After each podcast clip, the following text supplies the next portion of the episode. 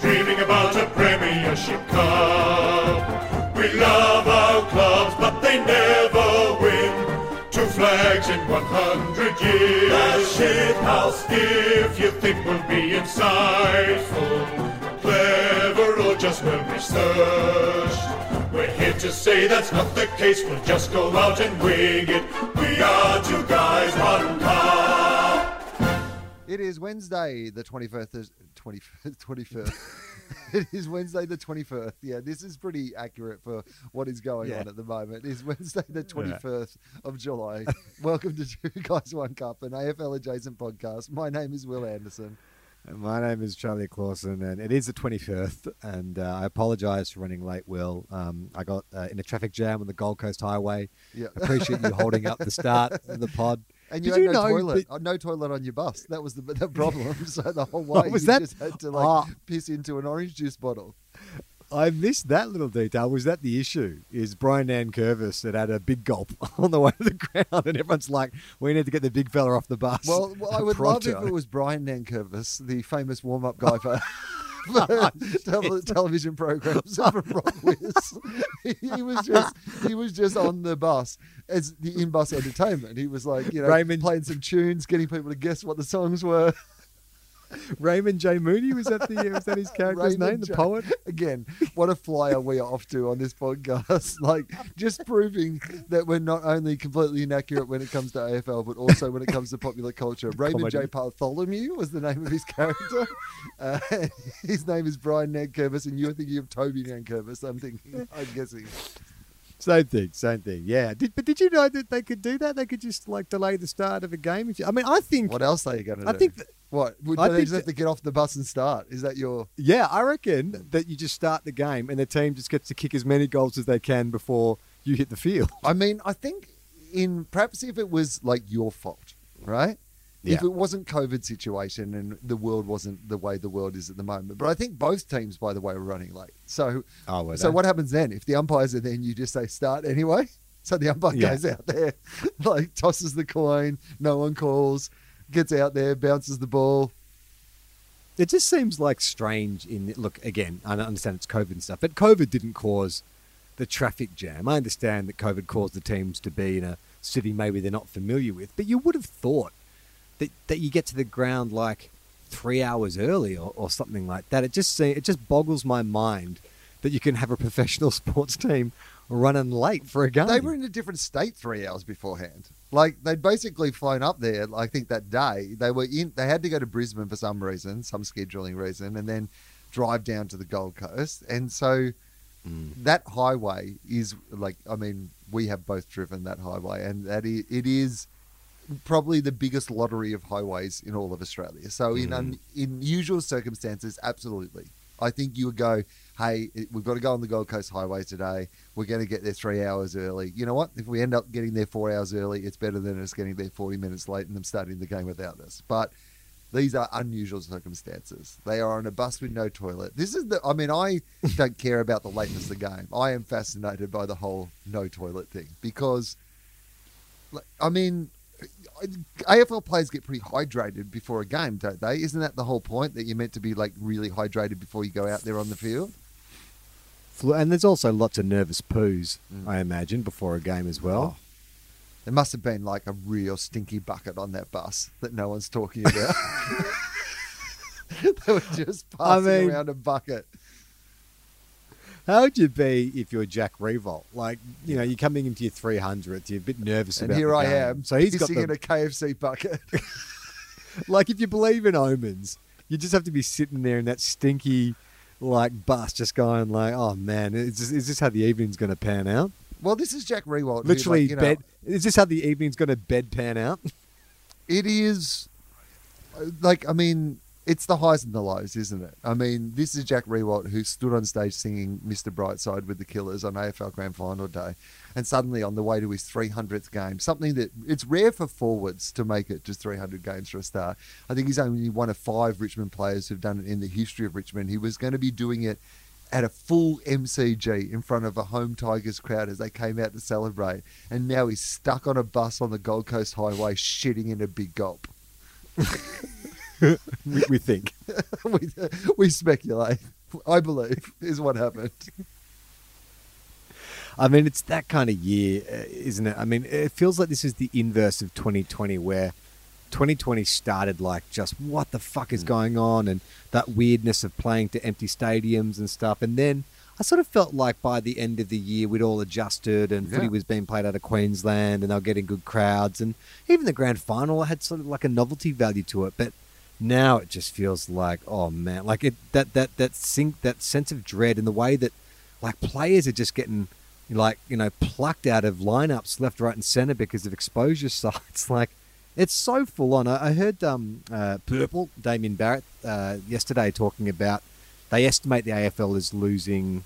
I think it's five million dollars a week at the moment with no crowds and having to charter flights and stuff. So there's still nine weeks to go. This is this is serious. I actually started to think like, I mean, I'm I barrack for one of those teams that relies on AFL handouts. Like this, this is serious shit. like it could get to the end of the year where they have to make some like cost cutting decisions, and I can't imagine like the Saints, Gold Coast, North are really that secure. You know what I would love um, about this is that the the AFL ended up doing not too bad last year, and as long as they can keep playing TV games, then sixty percent of the money that comes into the AFL comes from the TV deals. So as long as you can still be rights. putting, you know, games on TV, you can still keep paying for the competition. But last year they went and they uh, got all that finance. You know, they secured all this finance from the bank when they thought that things might be Six hundred million. but they offered as security Marvel Stadium. I like the idea that they start to not be able to pay their bills back, and the bank just repossesses Marvel Stadium. like, what do they do? What do they do with it? What do they turn it into?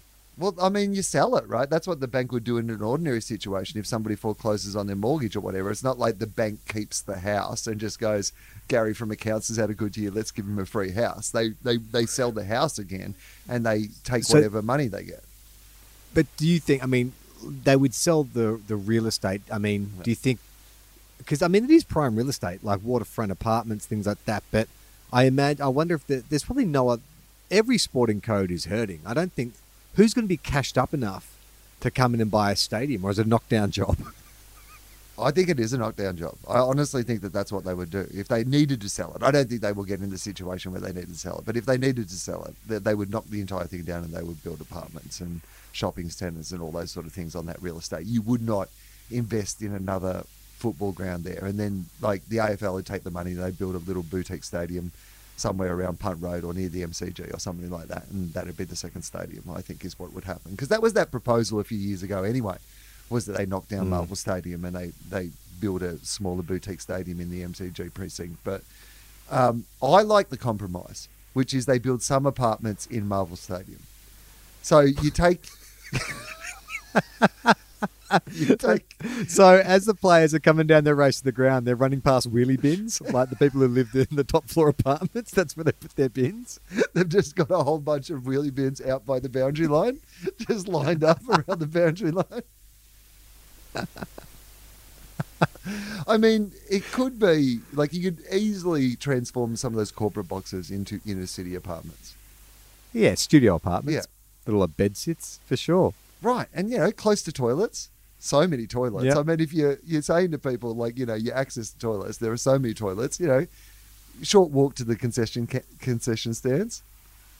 Uh, will it be one of those things though, where you know, like when um, an area gets gentrified and the people who move in next to the music venue start complaining, where about the football. you know the Yeah. people who, yeah, just Mate, like Sunday. that yellow, that yellow and black you're is, playing football. is that yellow and black is just too loud. I mean, look, I'm happy for you to play your football, but no singing after the game. Well, that's how they get Richmond interested in Marvel because Damien Hardwick famously said they don't like going to Marvel. Well, you they hate the joint, there. mate. They hate Yeah. it. You make them live there. You convert it into apartments and you make the Richmond players move into Marvel Stadium. Well, speaking of Richmond, um, as is our weekly commentary about the monster, the Mike Myers, the Jason Voorhees that is Richmond. Uh, you know, we've both said you've got to make sure the monster's dead. You've got to you've got to pull it, put a bullet between its eyes and make sure it's dead. We put a bullet in its kidney. We know it's injured. Do you still Like it's it's mortally wounded. Do you still turn your back? Do you turn your back on it, or do you still keep one eye? Well, on the see, this is this is where I have an affinity with Mitch Robinson because I have said several times in the last couple of weeks that I am happy to be the person who stays back next to the body to make sure that it's not moving.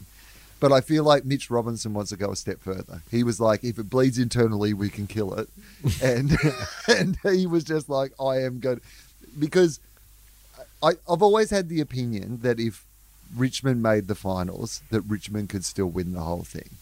But mm. now, without Dustin Martin, I think even if they manage to scrape into the finals, like like Geelong would have won the premiership last year if it wasn't for Dustin Martin. Dustin Martin was the difference between those teams, and not having Dustin Martin there, I just believe that is they can't they can't fix that. They can't fill it's, that hole.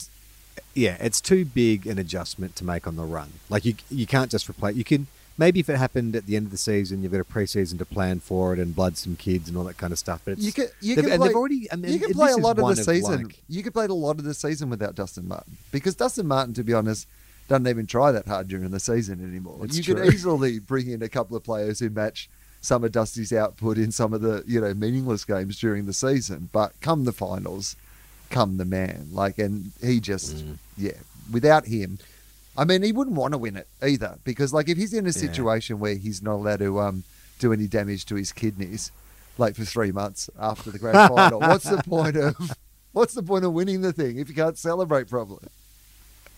It's such a interesting year now in terms of who can win it. Like it feels, it feels like there's two sort of categories. Well, there's three really. Like there's a, a- like a group of say four to five teams that win the flag. There's a group of nine to ten sides that could play finals, and it feels like there's three or four teams down the bottom end who are all going to be keep winning games. Who it's not like there's a terrible team that is going to finish last. It's like oh. Like even North, North Melbourne looked good against Essendon. I thought. I actually felt like they were going to win that game. I thought my tip was going to be spot on. Oh, I just think that you know there is a situation at the moment where you're absolutely right. I think almost if you barrack for any team, you could be optimistic about the chances About of where something. your team are at at the moment. Like, Yeah. or at least some aspect of you know what is going on with your team. Like, I think if you're a North Melbourne fan, there's been some stuff to like this season. Adelaide have got a little bit wobbly lately. I guess Yeah. yeah, they're not in a great, but they've had enough things happen during the season that if you're an Adelaide fan, you would have some optimism about the future. Gold Coast, Gold Coast look like a you know a team that should be competing for the finals instead of a team that a few weeks ago we were all talking about that they should bulldoze the entire thing into the ocean. They're they're playing you know some really good football. I mean, Touk Miller might win the Brownlow. Yeah, no, he can't. He's he got suspended. That's right, yeah. Uh, he- but he might, well, Touk Miller might be the first Oh, guy to come first in the brown Brownlow and not win it because he was suspended since, who was last one? Chris, Chris Grant? Chris Grant. Yeah. Yeah, Chris Grant. I started. Um, I'm about halfway through Mick Warner's book, Boys Club, um, which is gripping stuff. Mm. It's good, Like it is it? such a page turner. So, I keep feeling I think we can. like I'll just read a couple of pages, but I'll, I'll I'll just get to the end of the chapter. The way he writes, it is so compelling, and it's it's sort of weird too because it's all stuff that I've been peripherally aware of. But then when you stack the scandal upon scandal upon scandal upon scandal, it's astounding how much shit has happened that the AFL have seemingly got away with. But the, the the reason I bring that up is the Gold Coast one.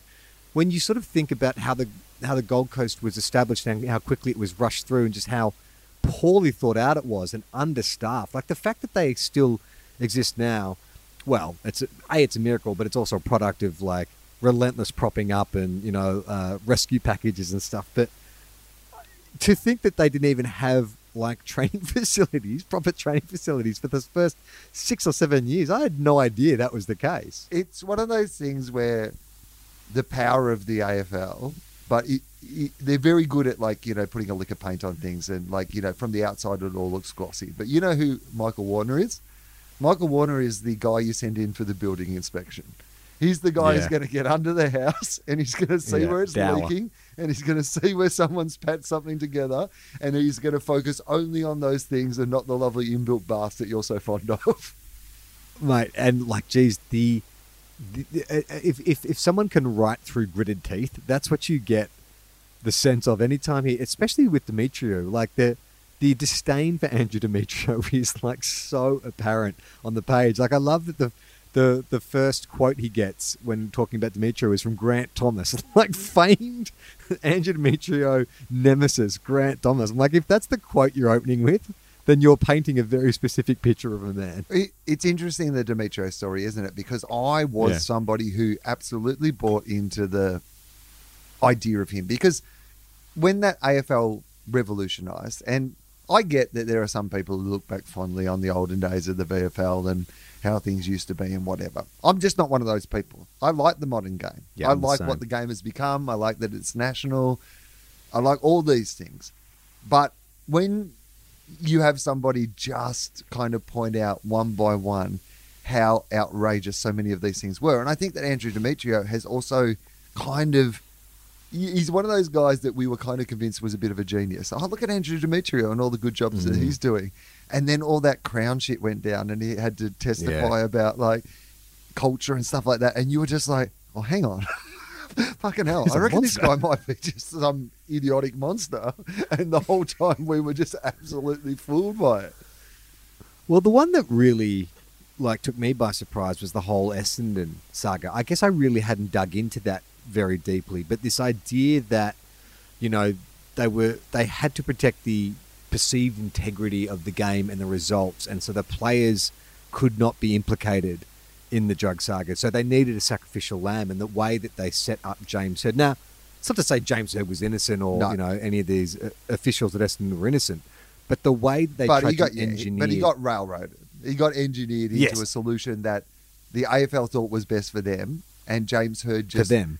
In in a way, I think that still to this day, James Hird would be in a better position if he just fucking bit down hard and took it, and like you know wore more than he was responsible for and all those things. But when you read it from Mick Warner's perspective on the page, you do look at a man who really thought that he had mostly not done what he was being accused of, regardless of the mistakes that Mm. he had made, and he just couldn't ever bring himself to like you know play their game and admit to everything they wanted him to admit to. And you put yourself in that same situation.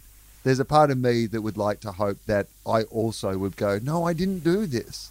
Or at least i didn't do Mm. all of this that you're accusing me of and that you're going to say that i have to do.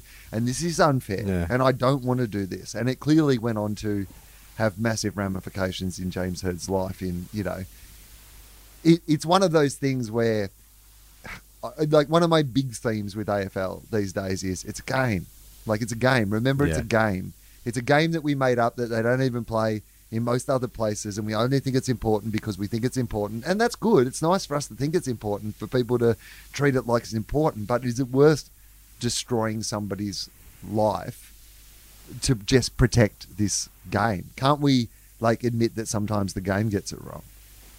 Yeah, and how's the story about uh, Mike Fitzpatrick calling up uh, uh, Colless at the Swans after the buddy deal goes through and just like abusing him for 10 minutes for doing nothing illegal? Like he had done nothing illegal. It's just that, and you know, the point that Mick Warner makes in his book is if any club had been discovered to be trying to engineer a trade, basically insider trading Right. to get a player to a club, you know, scare off rival suitors, that that club would be punished and fined.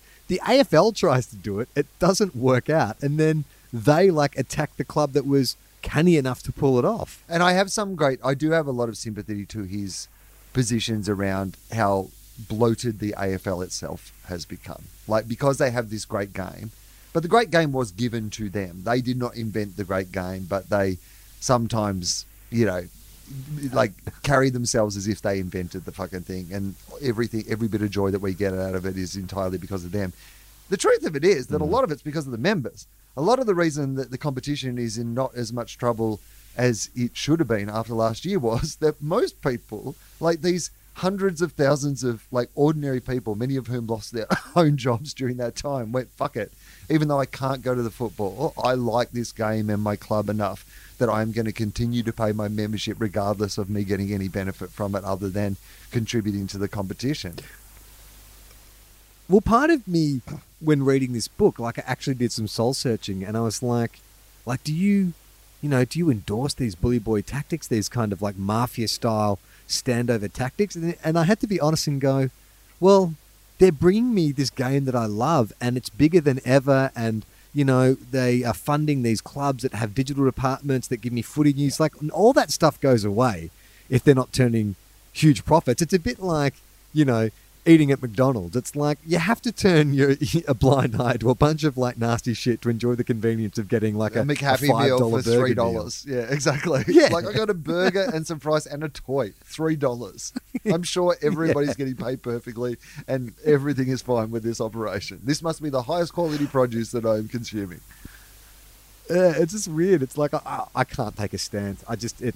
I, I just feel like I've I'm I'm too far into it now, and I'm I'm too corrupted already. But this is also where Michael Warner, the man who we have joked about many times on this show, is cursed by the devil to have the best job covering a sport that he absolutely hates. Um, this is where he's at his best because it is that absolute cynicism about like the modern game and the AFL and the machinery that is at its absolute journal. Like, I mean, this is it is a, a bit of a polemic. Like, it is certainly from one perspective, which is somebody who is going to go here are. uh, You wouldn't want to sit down to that's wrong. sometimes at a like dinner party and someone says, "Oh, you both like footy." He's a footy rider, and you love football. You guys will get along great. And then nine hours into the dinner, he's going, "Another thing I hate about football," and you're just like, "Oh my god!" He goes, "I wrote a song that's a reply to that Greg Champion song. It's called "That's the Thing I Hate About Football." Here, I'm going to sing it to you. It's 25 minutes long, but in this arena, he is. That's what you need. You need somebody who um, because a lot of what he says also about not wanting to piss off the AFL is absolutely true. I've seen that up close. You know, the the fact that the AFL media and all the infrastructure is so reliant on the AFL and access to the AFL that it's just not in your best interest to, you know, to criticise the AFL. Why would you do it? Why would Mm. you pick a fight with Town Hall? And I've, like, without wanting to betray confidences or confidential situations, I've observed it. I've been in a Mm. room with Gill and, and other people and seen how those interactions take place. And, you know, it is a boys' club. That is a, a valid criticism of the AFL. So we make fun of Mick Warner a fair bit on this show. Well, I do anyway. It Comes up a lot Yeah. because I just like I listen to uh, quite a lot of his stuff, like you know his podcast with Robbo, the three three RW football coverage that he's involved in. So I hear him a lot, and you know he's always the guy who is just like, nah, this is bullshit. Shouldn't change the game. Shouldn't do this. I get this message the other day, um, anonymous message on my telephone. Uh, G'day, Will.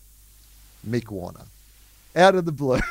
like, I'm That's just funny. like, all right, what's going on here? Um, he references the fact uh, that we have talked about, you know, that his kids are called Will and Charlie, I believe. Um, yeah, and Will, Will with one L, by the way. and and then he says, "It's me, the guy you think hates football." and I am like, "Oh boy, can I hear some chickens coming home to roost?" I believe somebody I thought I was anonymously making fun of has now heard about it, which is. Um, but the truth is that um, I have absolutely loved this book. I think it's one of the best things that I've read in a very long time, and I think it's absolutely excellent. And I wish that um, it was discussed. This is the the other thing. Yeah, is the way that isn't it that is weird? The way that it's been ignored Ignored. proves the fucking point, as far as I'm Yeah. concerned. Right?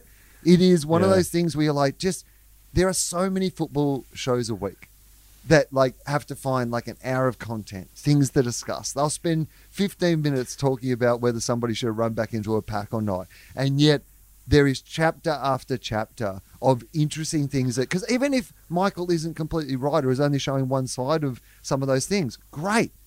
Get on on the couch or whatever or AFL 360 and debate some of the points. Have a conversation about them. Mate, even if it is all speculation, hmm. that is football media Right. every week. Bloody Kane Cornes will say something that's completely speculative. Hmm. Caroline Wilson will say something that's completely. Caroline Wilson just completely dumped Sam Mitchell in it this week. You know, said that he a week after this mediation session just said he, he wants Alistair Clarkson out of there. And it's like Sam Mitchell had to do. Like, I mean, I believe it. yeah, yeah, absolutely. We like but this- we have been speculating the same thing based on about the same amount of information as Caroline Wilson, I reckon. But I know what you're saying. The fact that Two Guys One Cup is one of the few football podcasts to talk about bo- uh, the boys' club is is insane because that I just feel like there's so much stuff in it that if if you are into football, I think that you should read this book because it's just like I said, it's jaw dropping. There's just so much stuff that you were aware of, but then to find out what was actually going on behind the scenes, it's just it's amazing. Yeah, it's it's so good. Anyway, um, there's a possibility that we might get to have a chat with Mick about the book Brilliant. on the podcast. Brilliant. So um, I think we should do that. I did say to him, you know, we have a running joke about how you're trapped in this job where you hate football, and he goes, "I'm aware." Uh, well, while we're talking about newsbreakers, uh, let's uh, let's talk a little bit of Rowling Great. coverage. Um, there's not a lot to go on. I mean, I think Matt Rowell, by his nature, is not really uh, a headline maker. But a few people have sent me this. This is from Matt Rowell's Instagram, and it's not so much the post as the picture. I'm just dropping it into the message window Okay, now. right. So um, Matt Rowell has an endorsement deal with a- Asics or Asics, Mm-hmm. the, the sneaker company, and he posted this photo. Can you just enlarge that? Just take a close look at that photo and, and just describe describe what you're seeing there. Okay, so I'm seeing. All right, now is there is something in particular that I'm looking for here because I'm just gonna Well, just describe it this is Matt Rowell. bit by bit. So he's, Yeah. he's putting on a, a, a pair of um, Asics sneakers. Obviously, this is the endorsement part of it. And Yeah. they are like a kind of lightish grayish blue with some sort of pink or like anyway some sort of hot fluorescent sort of stripe through them. Quite flamboyant, you know, sneakers. Yeah. And he's wearing a Yeah. pair of black socks, anklet socks. Yeah. Um, he has very white pasty legs, which you would imagine for a guy who has you know red hair. He has quite a lot of red hair on his. Um, although weirdly enough, bit patchy around the knees, probably from footy, I suppose. Right, getting in there on the from ground, sliding, sliding knee, on the ground. first into the pack. Look at that! Yeah. not that just couldn't be more Matt Rowell? Look at that! You can tell Yeah. how hard a footballer he is just by the bits of his body. He's not waxing his legs like some fancy, you know, show show, show pony. This is a guy who is earning uh, his Brazilian knees, and then. You get up to the rest of his body. All all Asics, by the way. Asics sponsor All Asics. all his outfits. So he's got a pair of like tight training shorts, I reckon, of some kind, and then Yep. like a kind of a, a tight, you know, athletic, you know, training top as well. Gore-Tex, Black. Gore-Tex jogging top that breathes. Um, we all know Yeah. what the top of his head looks like, you know, light reddish Yeah. hair. Um, then he's wearing a pair of like, I guess, sunglasses that maybe even the Terminator would have gone there a bit big for me, like a real big pair of dark sunglasses, and a real big pair of sunglasses. like like a real big pair. Like almost like he's in some sort of alien movie and like, you know, they'll have some sort of like visor over their face that is like their one eye that's also a computer. That's the kind of size. It looks like he's in the Air Force and he's put a blast shield over his face. He's about to launch a nuclear bomb and he's put the blast shield down. I mean They it, are it, looks like a- Speed dealer, speed dealer sunglasses, like times a million. I mean, I don't think that there is anyone who could physically get their eyes, their pupils to dilate enough that they would need sunglasses that big. I just think it is nothing but overkill. It looks like they have taken a windshield, essentially, a windshield off a car, and they have attached it to two things and whacked it on his ears. But even though the sunglasses are, are pretty big, that's actually not the highlight of this photo for me because What is it? what you've got to look at is the expression on Matt Rowell's face because he's he's performing the simple act of just tying his shoelaces in order to go for a run, and yet he, he the look on his face is like somebody who's just like hiked up a mountain in Peru, been involved in a six-hour ayahuasca ceremony, and has just seen the hand of God run him through his death and tell him that everything's going to be okay. Like the look of joy on his face is adorable. The caption to the photo is With lots of lockdowns around the country, it's important we get out and get some fresh air and exercise. Thanks to the new Novablast 2, this is made easier. ASICS Australia. Everything about this dude is so odd. like I just love him. I just love him. He's such a strange cat. Like you could not have a dorkier. Like if you look oh, at So young athletes, number in one draft picks in the like NBA, like dorky in an adorable, trustworthy way. an adorable way. But like if you compare him to say like you know the number one draft pick in the NBA, who you know dresses like he's in a hip hop video, when he gets photographed, he's in like cool Gucci and shit, and then you got fucking. Grandpa Simpson about to power walk with Cliff Young round the block with his giant windshield sunglasses with his on. blue blockers that he's rocking. It's so great. I just love him. So I know there's not a lot of Rowling coverage, but uh, I'll, I'll, uh, I'll I'll link this in the episode description below because you can all check it out. It just made me so happy. Um, another thing people have linked us to this will week, uh, this week, uh, linked us to this week. Will fucking hell, is uh, the AFL uh, Facebook page. They listed their best AFL nicknames. Who has the best Oh, AFL nicknames? Which is pretty good. But I think the comments are actually great as well because then people start making their own suggestions. So um, we can just go through the AFL suggestions. They list nine. So there's uh, Aliir Aliir, who we've already discussed. You know, his nickname is Uh, oh, what was Ali- Ali's? No, I can't remember. Aliir. Uh, Shanda. Shanda, that's right. Yes. Uh, then there's Josh Trace, Treacy, Treacy, Treacy, Treacy, uh, who's called the Big Kahuna. Okay. Um, an old favourite of ours that we haven't discussed in a while, but it's worth bringing back. Peter Wright, of course, is Two meter Peter, there's Riley Thilthorpe, who is the torpedo. Thrillthorpe. Ah, Thrillthorpe, of course. yeah, okay. Nick Larkey's a pretty good one. Uh, so Nick Larkey, it's a food pun, takeaway food pun. Nick Larkey, Nick Larkey, um, Nick Larkey, Mick. Suv Larkey. That's very Rory good. Laird gets called the desk. what does that mean? Your boss will have sex on you? Uh, Ray Chamberlain, of course, is Razor Ray Chamberlain. uh, Nathan Jones. I reckon this is, is funny but cruel. Uh, do you know what they call him? Uh, old man. Grandpa. Toe ball.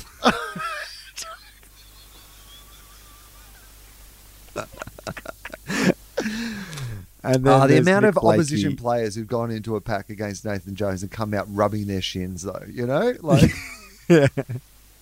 and Nick Blakey is known as the Lizard. Anyway, we'll get into the comments. Okay, so Michael Rischitelli was nicknamed Tiak. Do you know why? Risca- Rischitelli. Uh, it's a risky telly. A Tiak? It's a risky telly. Yeah. Then well done. Okay. uh, of course, Brett Hetty uh, gets a mention. Uh, Jeremy McGovern was called Brackets for a while. Do you know why? uh, because um, uh, his uh, the numbers on his back looked like brackets because he was a big fella. Is a big fella. Hugh McCluggage, known also as the Scottish Suitcase. Okay, yeah, McCluggage. Uh, no, apparent- good. Uh, apparently, the Scott brothers were known as the Crays, but I don't. I mean, I reckon that doesn't sound. I reckon they named themselves that. Uh, apparently, Luke Delaney was named Car Keys after locking his keys in his car at one of his first training sessions. and then, when his brother Cam was drafted to North, he was nicknamed Spare Keys. Good, good stuff. now, David Mundy has a pretty obvious nickname.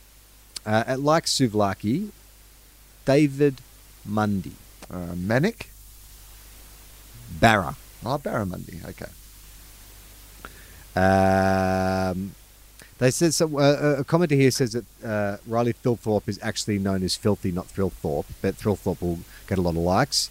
And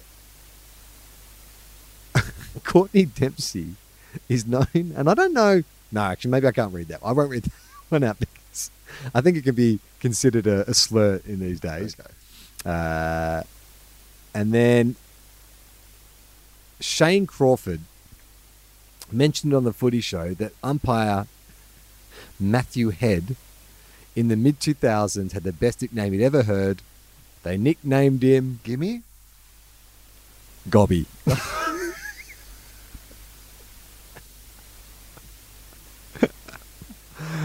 uh, there's plenty more to check out. Just go to the AFL Facebook page to check out some more nicknames. But Will uh, got some exciting news. Um, this is a player profile that was sent to us, and thank you to everyone um, who sent in player profiles. I put the call out last week, and we've literally been inundated. People have been photographing their footy records and sending us um, all these fantastic player profiles. Uh, and thank you to everyone who contributes one- to the show. The, um, I can't remember the name of the dude, but you posted his handle on uh, Instagram who sent through the uh, the new Gold The Gold Coast, Coast. Suns uh, jumper, Yeah. which actually looks very good. So, yeah, no, thank you to everyone who contributes stuff to the show. Uh, we don't mention it Uh, enough, but it's always very cool. One listener in particular, Carla, I'm just looking at my message window. She sent in, must be 1, 2, 3, 4, 5, 6, 7, 8, 9, 10, 11, 12, 13, 14, 15, 16 player profiles Oh. from different footy records. Awesome. So it's not all just the team she supports. It's like she must go to lots of different games or have Right. access. Maybe she works at a news agency. Um, but Will, we have a player profile for Nathan Nat Fyfe. Oh, Now, yeah. considering how much we have discussed him in the history of the show, how well do you think you know Nat Fyfe? I'm going to say the problem with Nat Fyfe, in the same way as the problem would be with Ben Cunnington, is I know him as our version of him, not actually him. Yeah. I don't actually know if I know anything about Nat Fyfe. like I know as much about Nat Fyfe as Nat Fyfe knows about the names of the fellow teammates he plays for at the Fremantle Dockers. But um, I'm I'm looking forward to it. Is what I'm saying.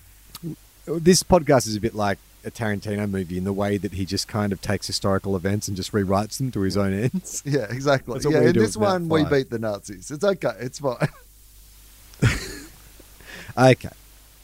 I'm hoping you get like 100% on this one, but I've read ahead. There's a few curly ones, but I think it's I think I think they're gettable. I'm going to give you some good hints in this one. Hopefully they're not too confusing. Okay. Name. Nat. What? See, I don't even know what Nat is short for. Is he Nathaniel? I guess he's probably Nathaniel. That's a good point. I don't, but it could be a Nathan. Like I don't even know that. I only know him as Nat, but Nat Fyfe it probably says. It probably doesn't say Nathaniel. yeah, or Nat. Fyfe. Well, he answers Nat Fyfe. I'm just quickly Yeah. googling. He's Nathan. He's a Nathan Fyfe. Okay. Doesn't really suit him, Nathan Fyfe. Mm. Nathaniel Fyfe, I think, actually suits him better. right, but Nathan. No wonder he's Nat. Nathan he's so Fyfe? not a Nathan. He's definitely a Nat Fyfe. It's got that sort of that Yeah. kind of syncopation, doesn't it? Nat Fyfe, two one syllable words. Nathan, Nathan Fyfe doesn't quite work. Ugh, gross. Nathan Wouldn't my a- father. Wouldn't have won a Brownlow if his name was Nathan. You're like, who are you giving votes today? Nathan? No, thank you. okay. First question: As a kid, what did you want to be? And my clue is this is a cliched kid answer. Generally, you ask a little boy what he wants to be. There's like one of like four answers. I'll give you three guesses. Okay. Make it a bit easier. Fireman. No. Um, a policeman. No.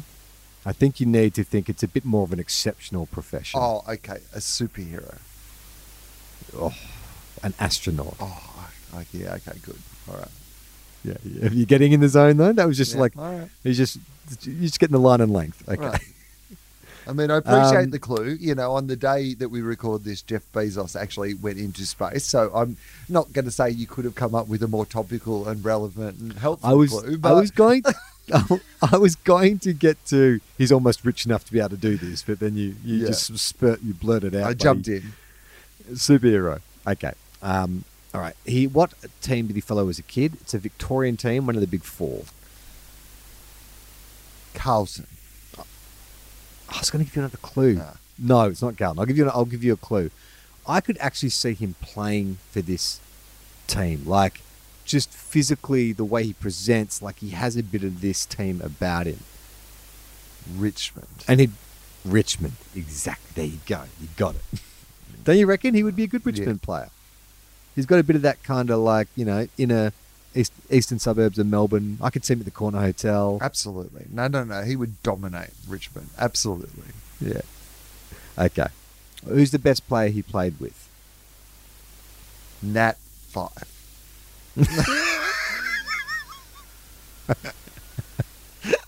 when I mean when I say played with, I mean I masturbate a lot, looking in a mirror at me, Nat Fyfe. Um, Uh, a teammate.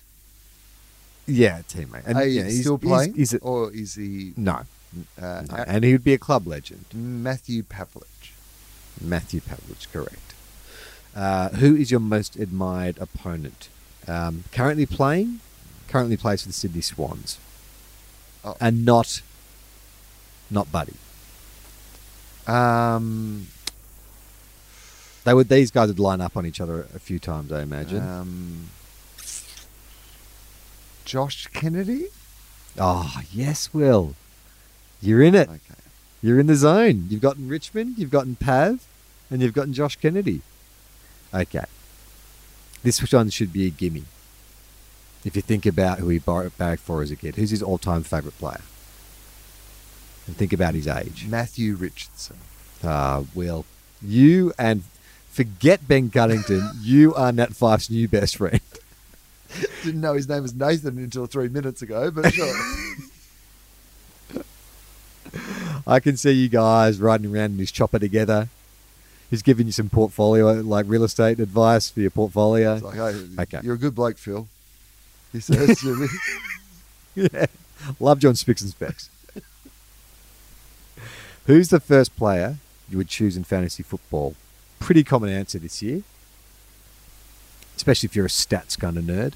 Lachie Neale. Lachie Neale, man. You have pretty much, that's the first column, and you have pretty much swept the board. Um you feeling good? Good clues. I'm happy with the Okay. quality of clues. That's what I Okay. would say. Well, yeah. I told you I was going to give you Yeah, good one. you did. Let me read ahead. Okay. Yeah. All right. Ooh. Ah, interesting. Okay. okay. What's his preferred grand final time slot? And my clue is, we have not heard this answer before. Night grand final. He doesn't mind. Oh. What does that tell you about Nat Fyfe? Anytime, anywhere. Just happy to be there. No, he's in any that. No, just happy to be there is like a loser's response. Anytime, anywhere. That's a Nat Fyfe. That's the Nat Fyfe attitude. I Mate, don't care. You know uh, what he, his attitude is probably mm, not really relevant to me, is it, mate? I'll be up some mountain in the Himalayas when the fucking I've been away for three weeks at that stage, mate. Who would you like to see as the halftime entertainment? Oh, Just think about this, okay. Will. So, what do we know about Nat Fyfe? He's from Western Australia. Is that a clue? Yes. Um, and I guess Fremantle Dockers, the immediate connection's got to be Tame Impala. Is it Tame Impala? It is Tame Impala. Well done. Well thought out.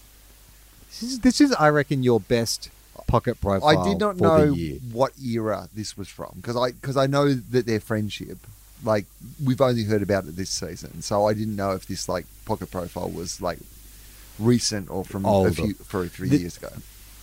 Yeah, no, I think Carla is she, everything she sent is from this year. Okay. I'm pretty sure. All right. I mean, it's- there's a lot. Look, it's Travis Boak's 300 coming up, and that was also submitted. And, and then Jack Riewoldt, and I was like, oh god, like, do we do Jack? Do we do Travis? But then I was like, how can you turn down the jewel in the crown, Nat Fyfe? Okay. Okay. Uh, his favourite AFLW play, as you've said in previous, you're not familiar, Jasmine Stewart. If he wasn't a footballer, what would you like to be? Now, my clue is introverted extrovert. So it's not it's not a specific occupation, it's more of a it's more of a, a state of being for an introverted extrovert. If he wasn't a footballer, what would you like to be? Maybe swinging more to one of those two uh, uh, ideologies.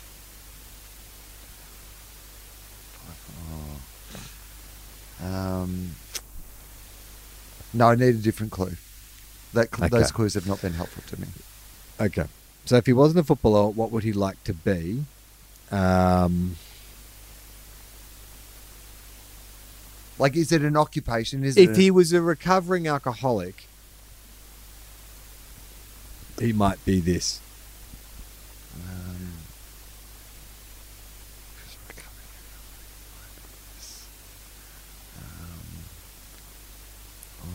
introvert? Um, If he was a recovering alcoholic, he would like to be this. oh, he'd like to be this. Um, Well- no, I don't know. I don't know. I, I can't guess. I Anonymous. Anonymous. Oh, yeah, that is actually a good clue. It, that's a classic Charlie good clue in retrospect clue. yeah.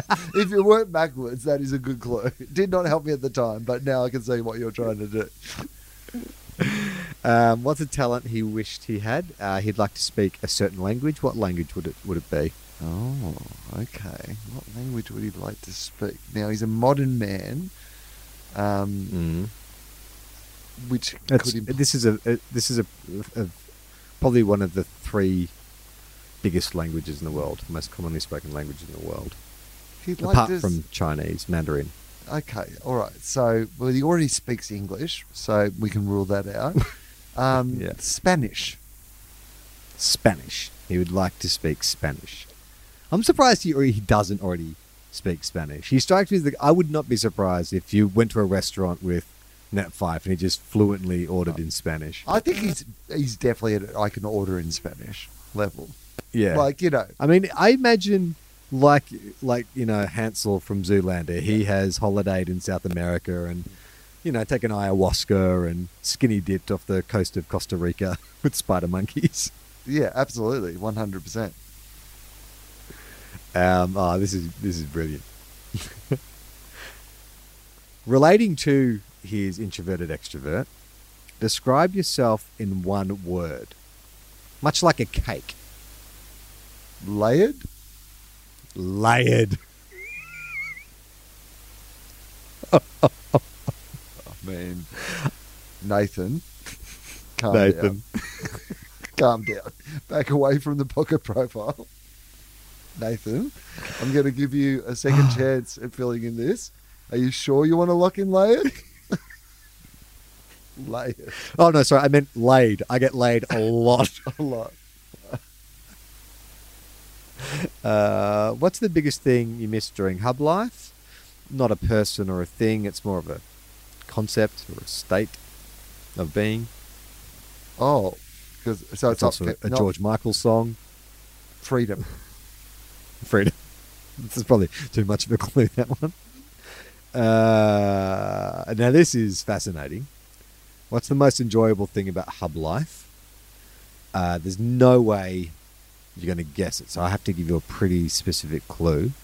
Um, he liked to consume this beverage. That was his favorite thing about hub life. Oh, okay. Um, is it a hot beverage or a cold beverage? Hot beverage.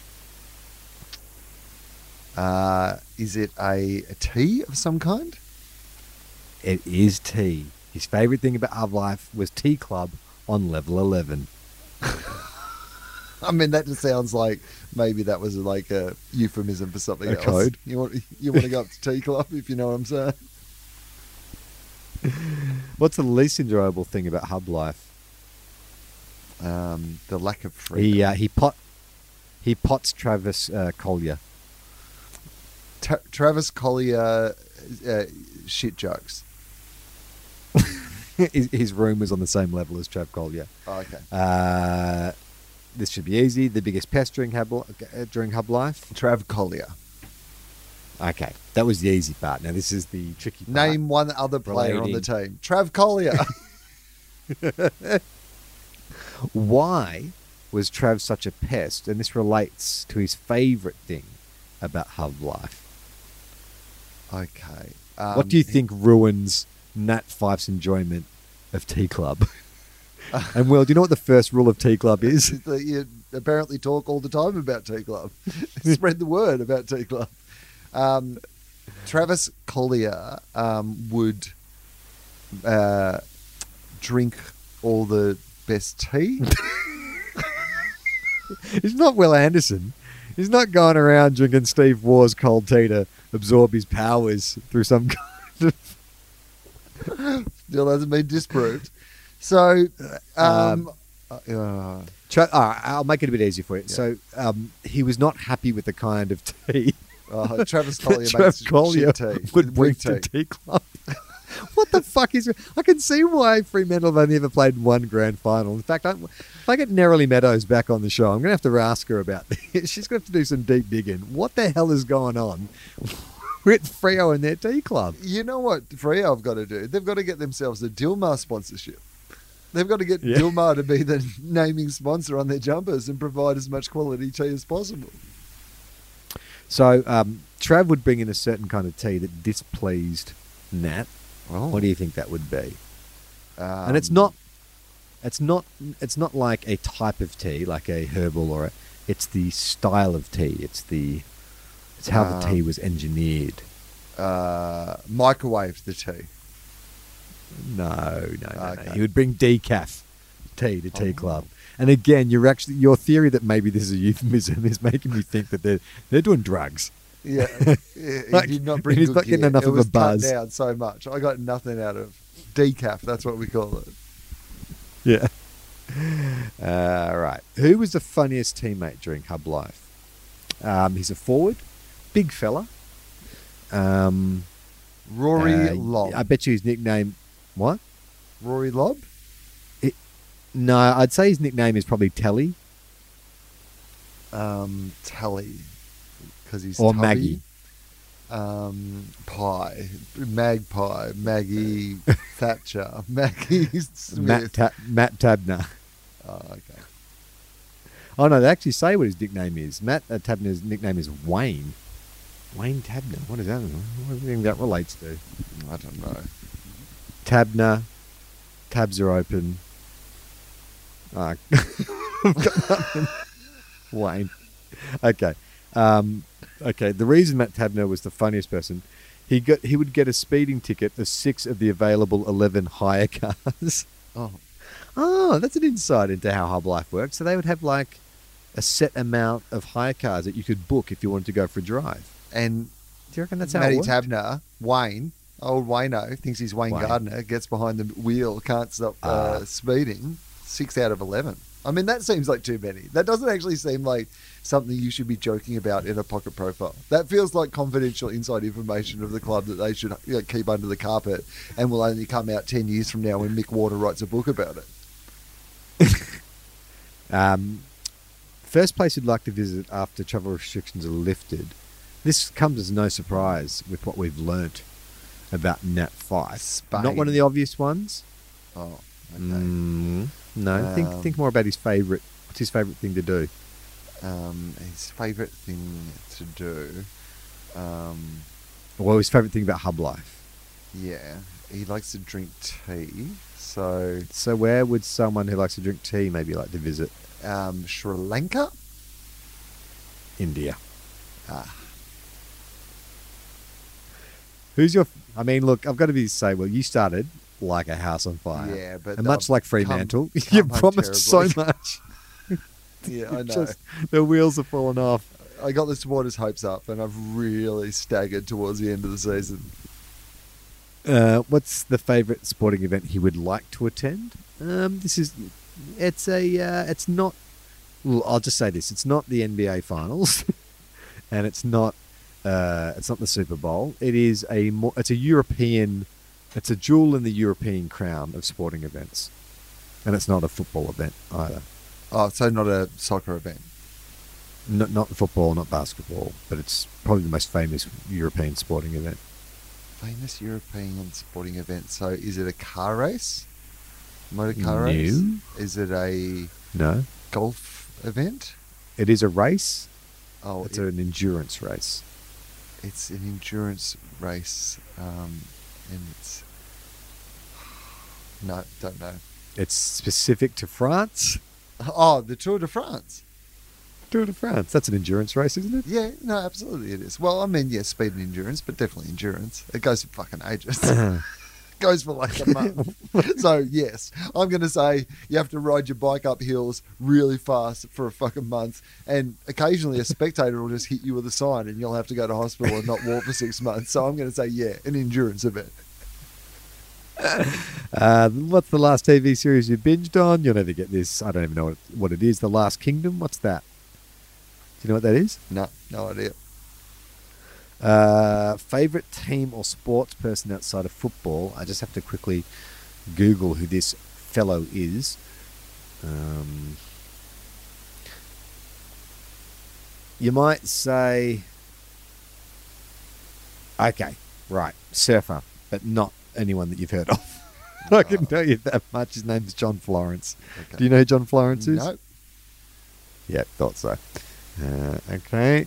Uh, it's funny. That's the first mention of surfing. The whole pocket profile. I would have thought that no mention of property investment, no mention of helicopters, no mention of surfing. This has really sent me on a loop. No Well, mention of this. like who. This is surfing though. Like he has brought up surfing. The the person that he wants to meet the most is a surfer. So this is like his subtle. He doesn't have to tell people that he's into surfing. He'll just drop some obscure surfer's name. Probably not Yeah. obscure, but just obscure to us because he's not Kelly Slater or whatever. like the three surfers we'd be able to name: Layne Beachley, Yeah. Kelly Slater. Mick Fanning. oh yeah, there we go. Sweet. Um, not any of those people. Yeah. Okay. So this is one for surfing. I, I don't know Nat Fyfe at all, by the way. I, I I think your clues were good in the first half, and I feel like I've never really had a beat on who Nat Fyfe is through this entire thing. This answer is so intriguing. I feel like we could do an entire episode around just this answer. The best sporting event he has seen, and I'm just going to tell you what it is. It was the 2015 Fremantle Football Club Mad Monday 100 meter sprint between Michael Michael Barlow and someone Hanneth. What happened on that Mad Monday? Because 2015 was that what year did they play the grand final? And Maybe that's 2014. What happened? Do you reckon they were nude? They have to be nude. I can't imagine a Mad Monday 100 meter sprint that wasn't nude. Well, something has to have happened because if the best sporting event that he can ever imagine is just two guys sprinting for 100 meters, it isn't actually that good. I imagine the guys sprint for 100 meters against each other at training all the time, right? Isn't that a thing that Mm. you would do as a professional athlete? So, yeah, nude. They've clearly got to have been nude. If you won 10 million, what would you buy first? This fits more into what I was thinking Nat five years. It's not real estate, but I would say this is the this is the new age real estate. This is if you are a canny investor, Uh, Bitcoin, cryptocurrency. crypto, crypto.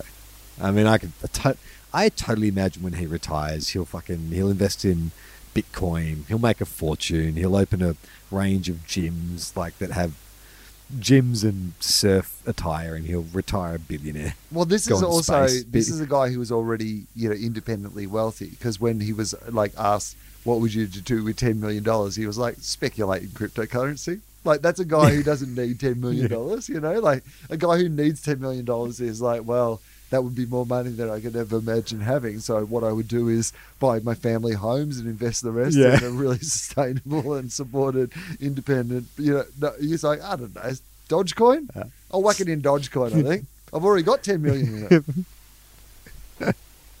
Uh, what was his best subject at school? It was a trade, Woodwork. Metalwork. What was the first car he owned? Um, again, Australian classic, but not a Holden. Okay, a Ford Falcon.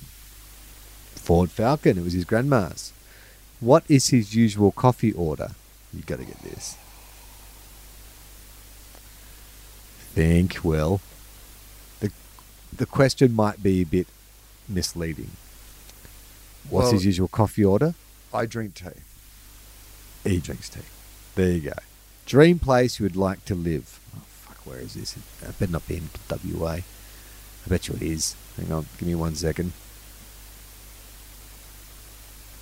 Uh, if Jeff Buckley were to live by, oh, actually, this is, this is going to be in terrible taste. I was going to say, if Jeff Buckley were to live by a lake,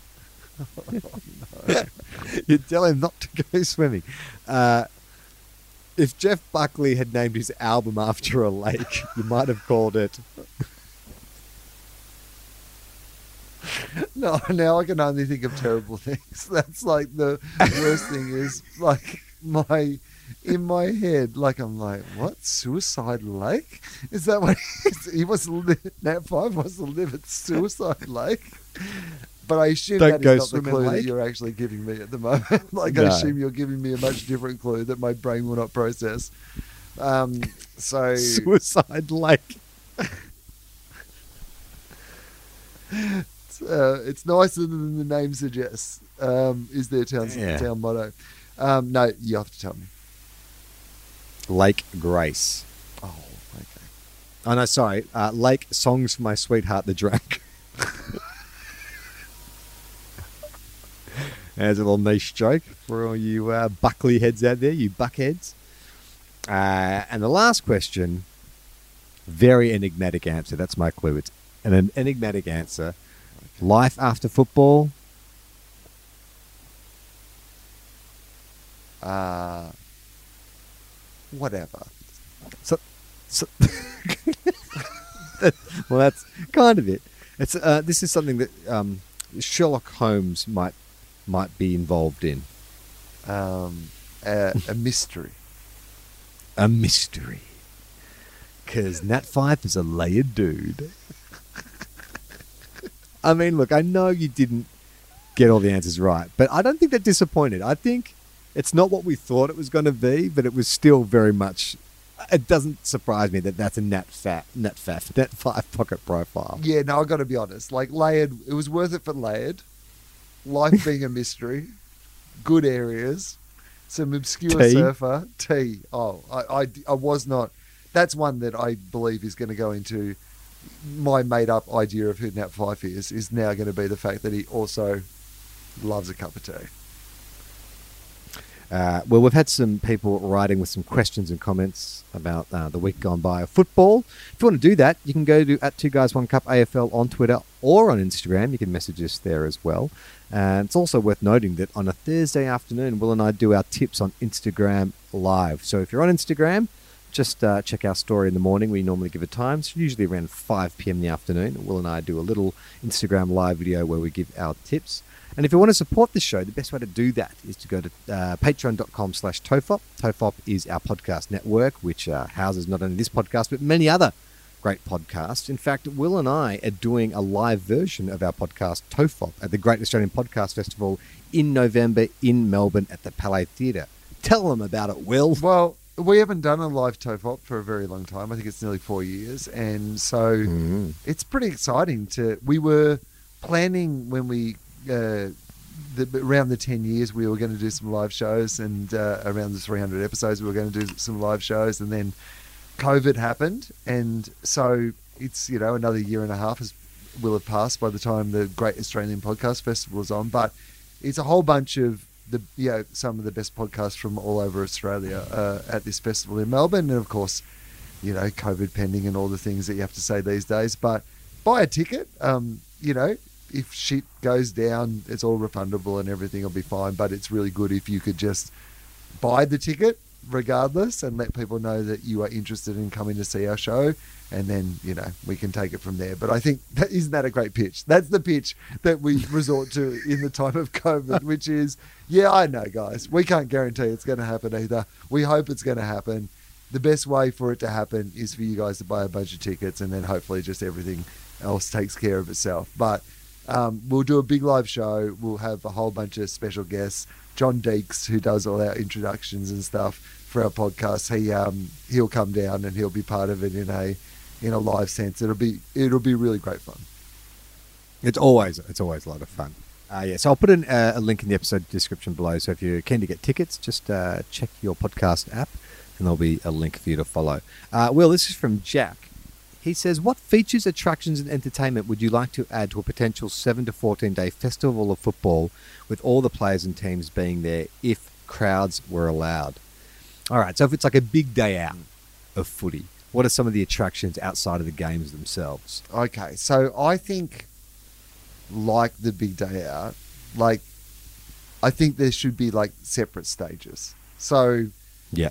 Like you've got to play it somewhere where there's like a main stadium. Like so, you know, we're at the SCG. There's also the the other football stadium there, and then there's like just a couple of like practice ovals out the back. It's got to be like that for me. Whereas like Yeah. you know, you could go and see like you know um, the Bulldogs play Melbourne.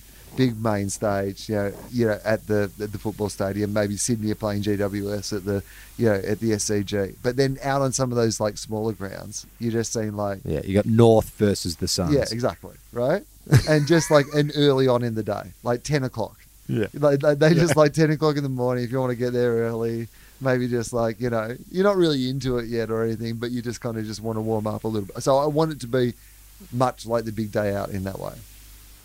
Yeah, I'd like to see like a silent disco where you can go in, put on some headphones, and listen to your club's theme song, and just you know chant on your own. I mean, even better than that. You know how sometimes on grand final day they do the live broadcast, all the radio stations will be there.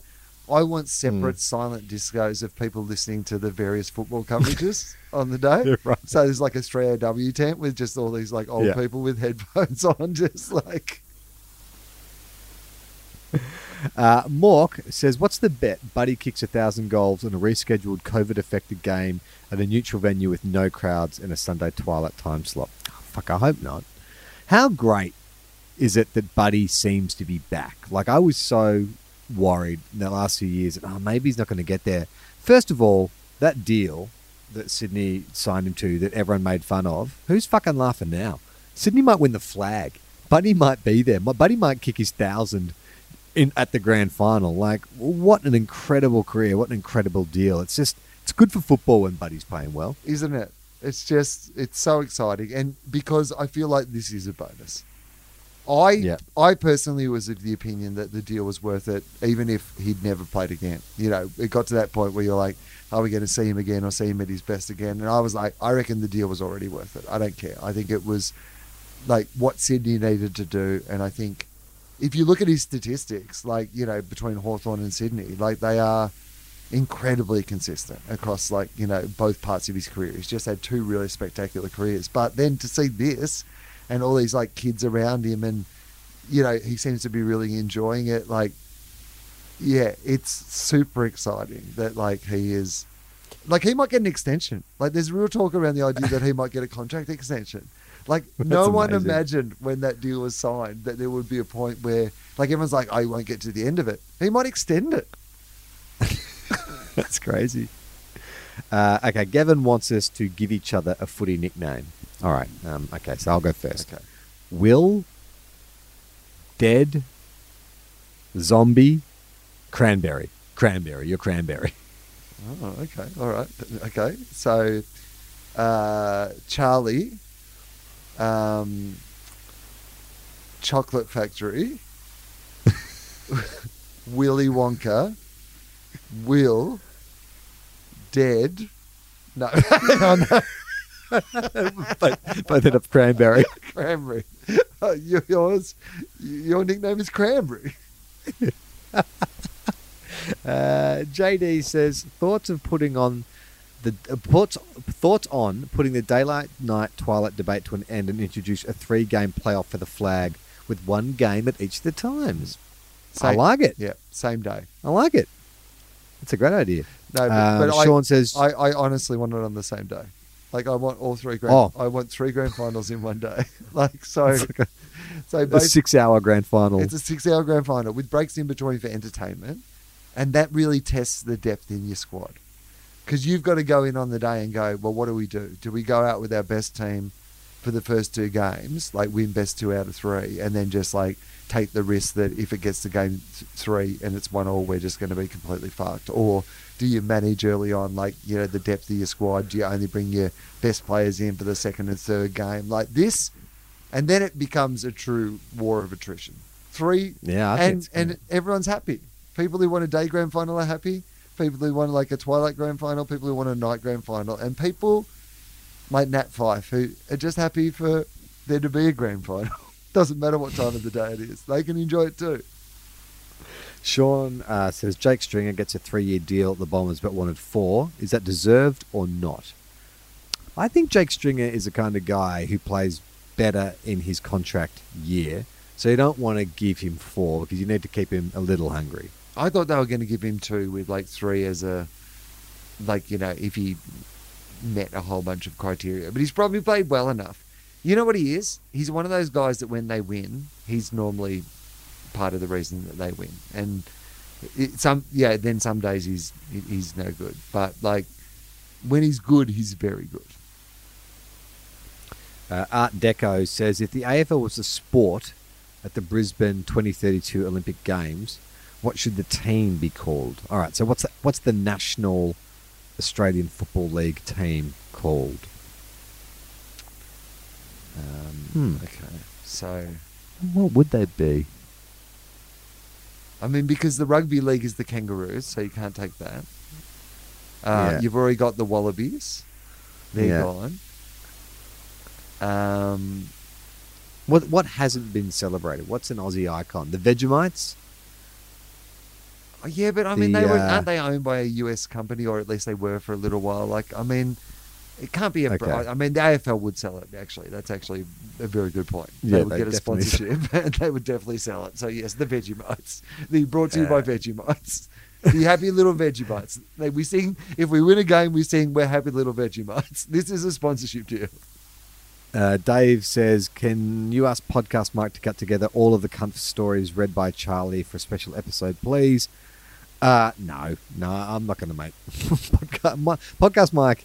The reason, one of the reasons, look, you know, we're, we we we had to sort of streamline the production of this show a bit, and uh, podcast Mike is not a football fan, and I, I felt like it was the merciful thing to do was to not make him listen to this show, and especially not go back.